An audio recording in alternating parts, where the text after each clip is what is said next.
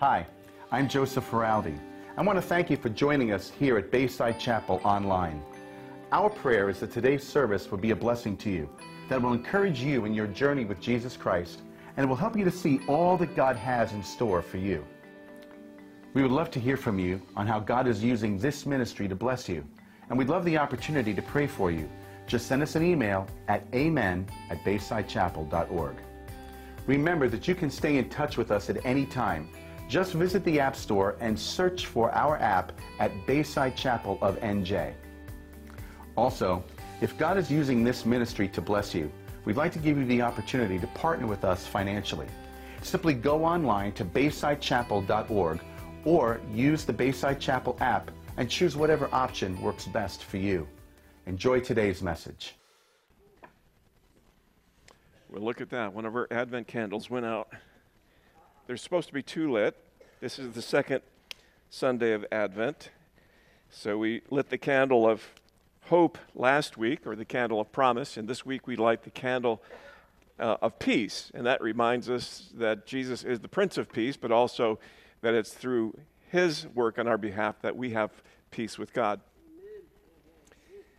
One of the things I really enjoy about this time of the year is to see so many people decorate their homes with lights. And so I've shown you some of these pictures in the past. This is a house on Mermaid in uh, Ocean Acres back here.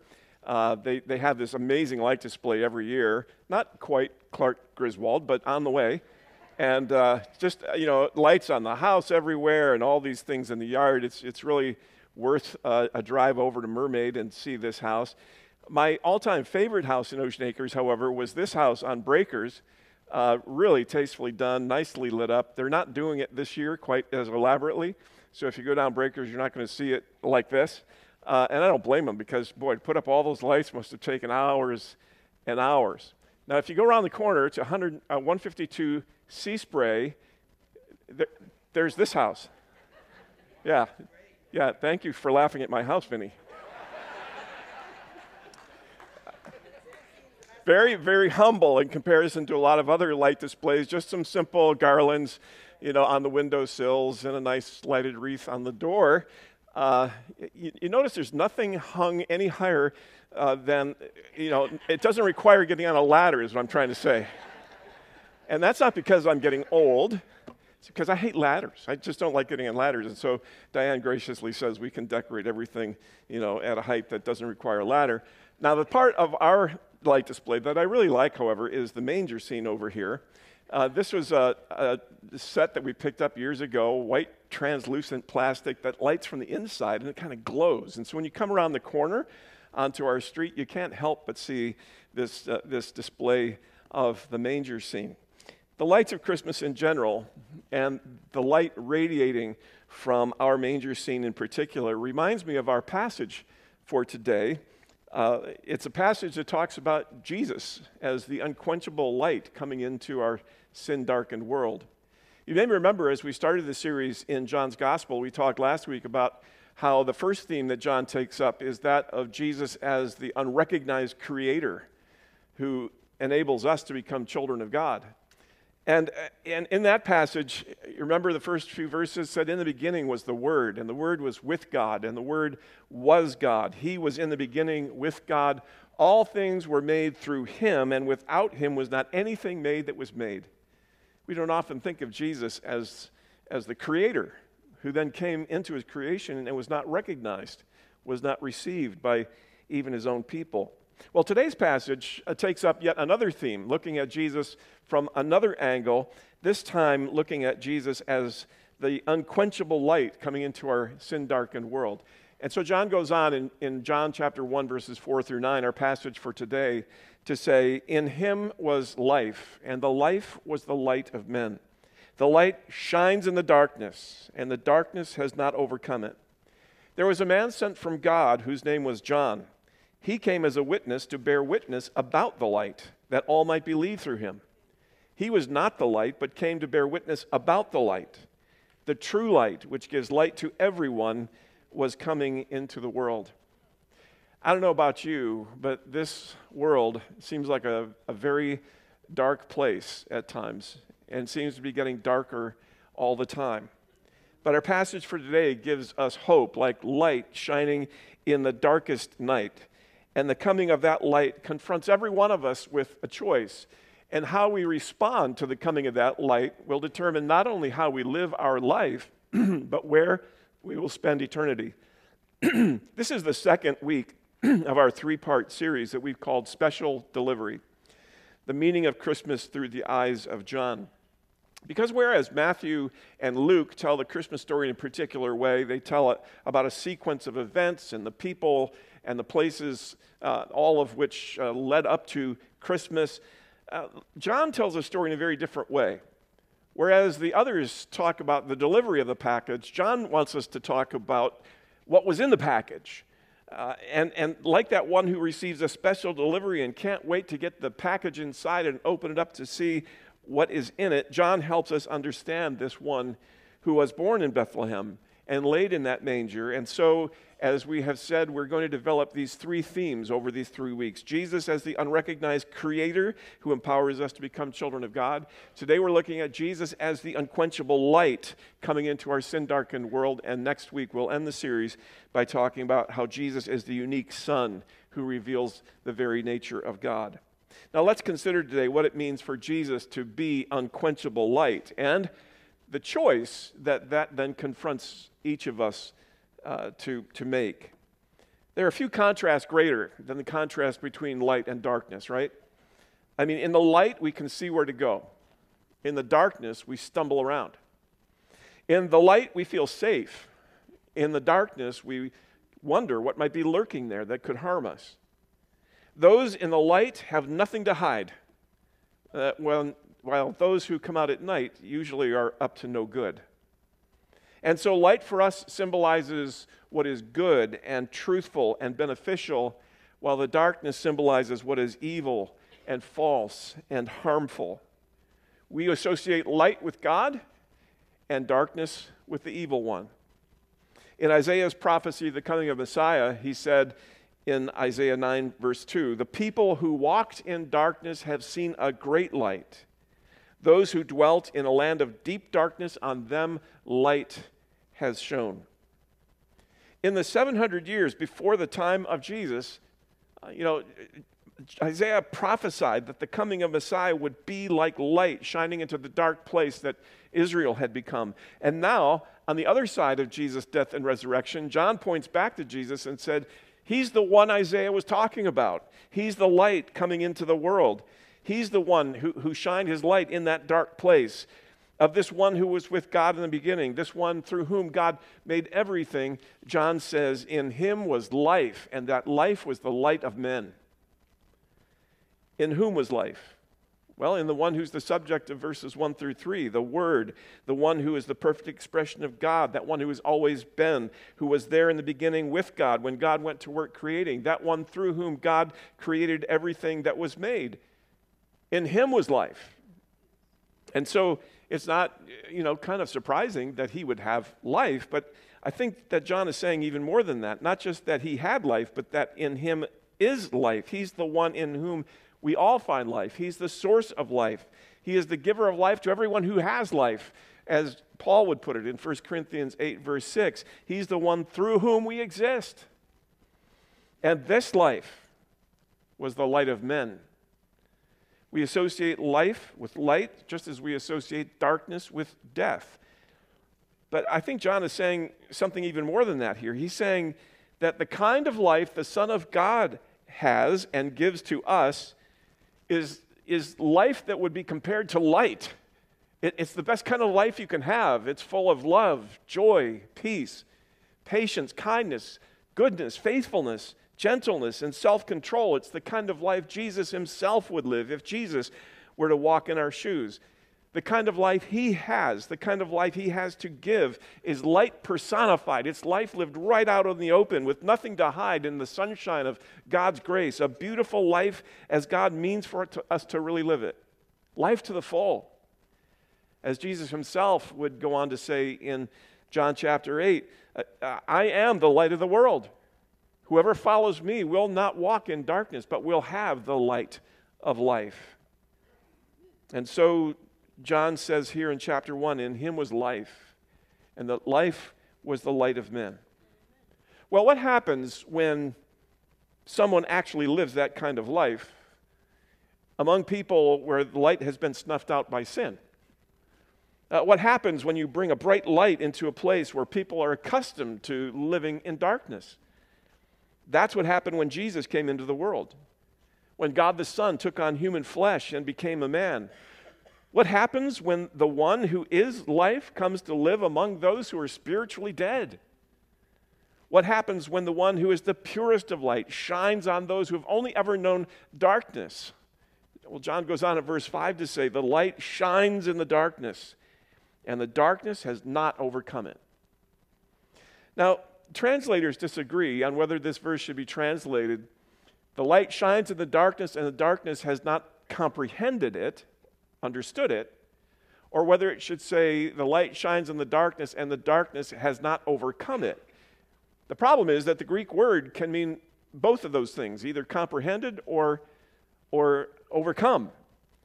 And both of those senses make good sense of the sentence. And so it's hard for translators to decide. To say that the light shines in the darkness, and the darkness has not comprehended it, it, it gives the sense that they were so used to darkness that they didn't just get Jesus. They, they couldn't understand what he was about. They were so accustomed to darkness, and he was so bright that they just averted their eyes. They found him annoying. They just didn't get him. And so it might say that, but it's more likely that it's really saying the, dark, the light shines in the darkness, and the darkness has not overcome it. Kind of like when you're asleep and someone turns on a bright light in the dark room where you are, and, and you're inclined to say, shut it off. Or if you're standing in the dark and somebody shines a flashlight right in your eyes, you're likely to swat it away. You're opposed to the light. You want the light to be rid of. Well, I think in light of the fact that this is how John most often uses the word, that it's likely that that's the sense of it. And isn't that how the people of Jesus' day responded to him? When the corrupt religious leaders of the day were confronted with true righteousness in the person of Jesus? When the true light of God exposed their sin and shone in their eyes, they tried to overcome it, to kill it, to obliterate it, to be done with it. And they thought for a couple of days, one Passover, that they had. But they were wrong. More about that later. But isn't it amazing what John packs into this one little sentence? The light shines in the darkness, but the darkness has not overcome it. The light proved to be unquenchable. The light shines in the darkness, and the darkness has not overcome it. John wants us to know that the coming of this life was so, that light was so important that God sent a messenger ahead of him to prepare for his arrival. And that messenger was John the Baptist. He speaks of, of John's ministry in verses six through eight. There was a man sent from God whose name was John. He came as a witness to bear witness about the light, that all might believe through him. He was not the light, but came to bear witness about the light. So the Apostle John tells us several important things about the other John, John the Baptist. To begin with, he was sent by God on a mission. He was a man with a mission from on high. Secondly, that he was not the light. And John the Baptist himself was clear about that. So when religious authorities asked him, well, who are you? He said, I'm not I'm not the Christ, if that's what you're thinking. And then they said, well, then, if you're not the Christ, who are you? He said, I am the one sent to prepare the way for the Lord, the one the prophets talked about, who would come before Messiah to prepare the way for him. As John puts it here in his gospel, the Baptist came to bear witness about the light so that all might believe through the light, not through him. And that's what John did. He pointed everybody to the light. And so there was that one occasion when Jesus was walking by the Jordan River, and John pointed to him and said, behold, the Lamb of God who takes away the sin of the world. He's the one I've been talking about. He's the one you want to follow. He's the one who can take your sin away. He's the one I have come to point, uh, to prepare the way for. And on another occasion, John told two of his own disciples, don't follow me, follow him. He's the one you want. I must decrease, he must increase. John carried out his ministry of pointing to the light with perfection. He understood what God had sent him to do.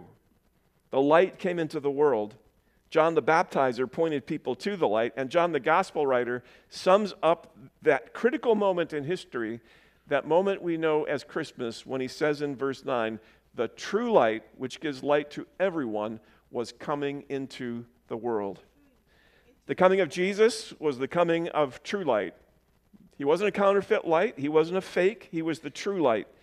In him was life, life to the full, the light of men. And nothing can make the lights come on for someone like the life only he can give. And so is it any wonder that his arrival was accompanied by displays of light? So for instance, when the shepherds were in their fields keeping watch over their flocks by night, it says what? The glory of the Lord shone around them. And they were terrified until the angel said, "Fear not, I bring you good tidings of great joy that will be for all people. For unto you is born this day in the city of David a Savior, which is Christ the Lord." And suddenly there was with the angel a multitude of the heavenly host, praising God and saying, "Glory to God in the highest." All of that was accompanied by this amazing shining of the glory of the Lord all around that shepherd's field that night. And it was very likely that same night that far away in the east, Magi observed the appearance of a brilliant light in the sky, a star announcing the birth of the King of the Jews, beckoning them to come to Jerusalem to find him and to worship him there. The true light, which gives light to everyone, was coming into the world. As Isaiah put it, the people who walked in darkness have seen a great light. And as Jesus would say of himself, "I am the light of the world. Whoever follows me will not walk in darkness, but will have the light of life." And that's why at Christmas time we sing, "O little town of Bethlehem, how still we see thee lie. Above thy deep and dreamless sleep the silent stars go by, yet in thy dark streets shineth the everlasting light. The hopes and fears of all the years are met in thee tonight." Jesus is the unquenchable light coming into our sin-darkened world. The true light, which gives light to everyone, was coming into the world. Now, the important thing I want to help you understand today is that the coming of that light confronts every one of us who live in this world with a choice. What do you, what you choose to do in response to the coming of the light will mean everything, from how you live the rest of your life to where you will spend eternity. And there are basically only two options. You can either oppose the light or you can follow the light. Yeah, you can oppose the light if you want to, like others have done down through the centuries, like the religious leaders did in Jesus' own day. You can oppose the light. Verse five says, "The light shines in the darkness, and the darkness has not overcome it." You see, that implies that the darkness, those who prefer to stay in the darkness, try to overcome the light, or they have tried, and, and they continue to try to overcome the light, but they have failed. They fail every time. The light is unquenchable. They nailed the light to a Roman cross in an attempt to permanently extinguish it. But at dawn on the third day, the light of day revealed an empty tomb, and the darkness could not overcome the light. And yet still to this very day, some choose to oppose the light. Jesus said, "I am the light of the world. Whoever follows me will never walk in darkness, but will have the light of life." But you realize that that statement on Jesus' part implies that there's a choice. You can follow him or not follow him, your choice. Not everyone will choose to follow Jesus, but will continue to walk in the darkness. And Jesus knew that would be the case, and he even gave an explanation for why people would choose darkness over light. In John chapter three, verse nineteen, he says, "And this is the judgment. The light has come into the world. The people, and people loved the darkness rather than the light, because their works were evil. For everyone who does wicked things hates the light and does not come to the light, lest his works should be exposed." There was a website called the Experience Project, where people were invited to write little essays about life experiences. And, and one of the uh, exercises was entitled, uh, "I Prefer Darkness Over Light." And people were in- invited to respond to that and give their own experiences. There was a young woman who uh, wrote in, she went by the screen name Beyond Repair, which should tell you something. And she offered a particularly honest and insightful response. She wrote, "I prefer darkness over light. The darkness allows me to hide, hide who I am and what I truly feel. In the light, all things have a chance to be revealed. Darkness makes it easier to hide. In the darkness, you cannot see what's coming next.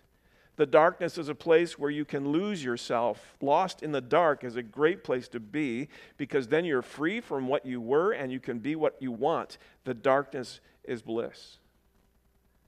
Jesus said, yeah, some will prefer darkness to light. Everyone who does wicked things will hate the light. You can make the choice to oppose the light if you want to. But Jesus said in Matthew eight and verse twelve that those who do so will be thrown into the outer darkness, and in that place there will be weeping and gnashing of teeth. Jesus doesn't want that for you. He doesn't want that for anybody. Jesus longs for all to join him in a brightly lit wedding banquet hall where he will be uh, united with all who belong to him. But those who choose darkness will be granted their wish permanently. Hell is pictured here as outer darkness, a place not where there's a party going on, but a place where there's only weeping and gnashing of teeth, a total, complete, and permanent separation from God. Some choose darkness and oppose the light. And if that's you today, I urge you to repent before it's too late. Repentance is, is to make an about face instead of turning your back to God and walking away from him toward outer darkness. Repentance means you turn to him instead. You turn to God and the salvation he offers you in Christ. The salvation that Jesus won for you when he gave his life on the cross to pay for your sins and rose from the dead so that you can have new life in him. Turn to the salvation God offers you in Christ. I urge you to come into the light. Put your faith and trust in the one in whom is life, the light of men. Life as God always meant for it to be lived, out in the open, under the sunshine of God's grace. Yeah, you can oppose the light. Or you can follow the light. That's the other choice, the choice I'm urging you to make today. As Jesus said, "I am the light of the world. Whoever follows me will not walk in darkness, but will have the light of life." Oppose the light, and you'll continue to walk in darkness. Follow Jesus, and you'll never walk in darkness again, but will have the light of life. And so the choice is yours. Stay in the darkness and stumble about, follow Jesus, and see clearly where to go. Stay in the darkness and keep trying to hide your sin, or follow Jesus and live life to the full, out in the open. Stay in the darkness that leads to death and, and ultimately to outer darkness, or follow Jesus and live eternally with God. Jesus says, "I am the light of the world. Whoever follows me will not walk in darkness, but will have the light of life." You know, many people report, and I've heard a lot of you here at Bayside say, that when you put your faith and trust in Christ, it was like the lights went on for you. All of a sudden, you began to see things in a different way. You began to look at life from a different perspective, and you began to understand things you never understood before. Can anybody give testimony to that today? That when you put your trust in Christ, the lights came on? I just love what C S Lewis says in this regard. He says, "I believe in Christianity as I believe the sun has risen, not only because I see it, but because by it I see everything else." Those who follow the light not only begin to live life as it was always meant to be lived, a life lived to the full, out in the open, in the sunshine of God's grace, but with that comes a responsibility. And that responsibility is to point others to the light. That's the responsibility that John the Baptist really understood and lived up to. That, that man who came as a witness to bear witness about the light, that others might believe through him, knowing that he wasn't the light, but he came to bear witness to the light. Well, John understood well his special mission to point people to the light in Jesus' day. But just as God the Father commissioned John himself to carry out that mission, so Jesus has commissioned all of us as his followers to help others find their way to Jesus and to follow him into the light. And some of those who need for us to do that for them, we'll find living right under our own roof. There's a story that author Paul David Tripp tells about a weekend when his son asked for permission to spend the weekend at a friend's house, and, and Tripp knew the family and said, okay, yeah, you can do that. Well, it was partway through the weekend that they got a phone call from that friend's mother saying that, uh, you probably think your son is staying at our house this weekend, right? Yeah, that's what we were told. Well, she said, that's not the truth. My son was feeling guilty about uh, covering for your son, and he just told me what has happened and how you are led to believe that he's at our home, but he's not here. Uh, Tripp thanked the woman for bringing that to his attention. And then he began to seethe inside. And as he told his wife what his son had done and how he had deceived them, he said, my wife could feel my anger, and she said to me, you need to go pray. And he said, I, I'm so angry at him right now, I don't know that I can pray for him. And she said, no, I, I didn't mean that you should pray for him. I mean, you need to pray for yourself. And so he said, I went to my bedroom to pray for God's help. And it hit me that because of his love, God had already begun a work of rescue in my son's life. God was the one who pressed in on the conscience of my son's friend, causing him to confess to his mom. God was the one who gave her the courage to make that difficult call to me, and God was the one giving me time to get hold of myself before my son came home. Now, rather than wanting to rip into my son, I wanted to be part of what God, this God of grace, was doing in this moment of rebellion, deception, hurt, and disappointment. And so he gave him a couple of hours when the son returned to settle in and relax, and then he went to his son's room and he said, uh, can we talk? He said, uh, do you ever think about how much God loves you? And his son said, yeah, sometimes. And Tripp said, well, do you ever think how much God's grace operates in your life every day? His son looked at him kind of puzzled. And then Tripp went on to say, do you know how much God's grace was working in your life even this weekend? And his son said, who told you? He went on to say, you have lied, or you have lived your life in the light. You have made good choices. You've been an easy son to parent, but this weekend, you took a step toward the darkness. You can live in the darkness if you want. You can learn to lie and deceive. You can use your friends as your cover. You can step over God's boundaries, or you can determine to live in God's light. I'm pleading with you. Don't live in the darkness. Live in the light. He says, as I turned away, I heard his voice from behind me say, Dad, don't go. And as I turned around, with tears in his eyes, he said, Dad, I want to live in the light, but it's so hard. Will you help me? If you follow Jesus and live in his light, recognize that one of your chief responsibilities now is to point others to that light. But also recognize that some of those who need you to do that for them most of all live right under your own roof. How much better it is to walk in the light rather than in the darkness. Jesus is the unquenchable light coming into our sin-darkened world. Oppose the light if you want to, but doing so puts you at risk of the permanent pain of outer darkness. I urge you, I urge you today to follow Jesus instead, and you will never walk in darkness, but have the light of life. Will you bow with me in an attitude of prayer?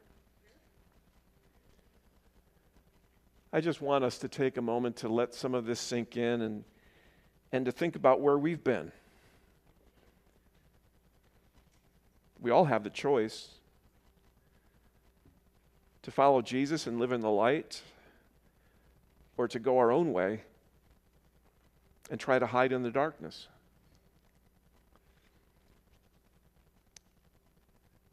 And as you think about the choices you've made in life, maybe you have to admit your, to yourself today that, you know what, you pretty much, you know, maybe pretend to live in the light, but you pretty much live in the darkness. You know you're living in the darkness if you find that you've got things to hide. That you find it hard to be in God's Word, to pray, to be in fellowship with God's people.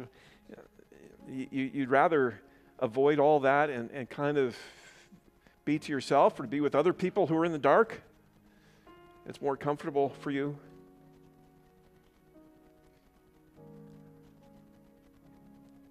You know, one of the things I want to say is, uh, how's that working out for you?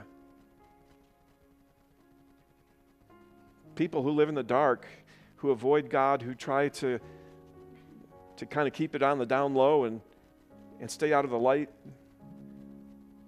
Well, there's a lot of a lot of confusion there, a lot of fear there, things that lurk in the dark, uncertainty about about where to go in life.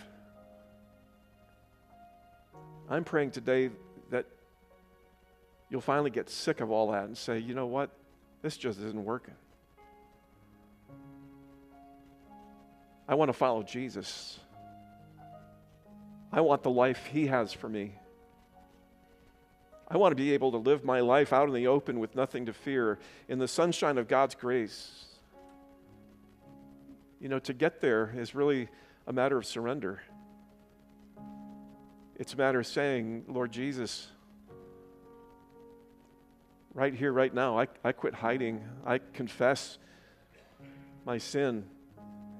As embarrassed as I would be for anybody to find it out, I, I confess it before you because I don't want to hide anymore. I don't want darkness anymore. I want, I want you. I want the life, the light that only you can give me.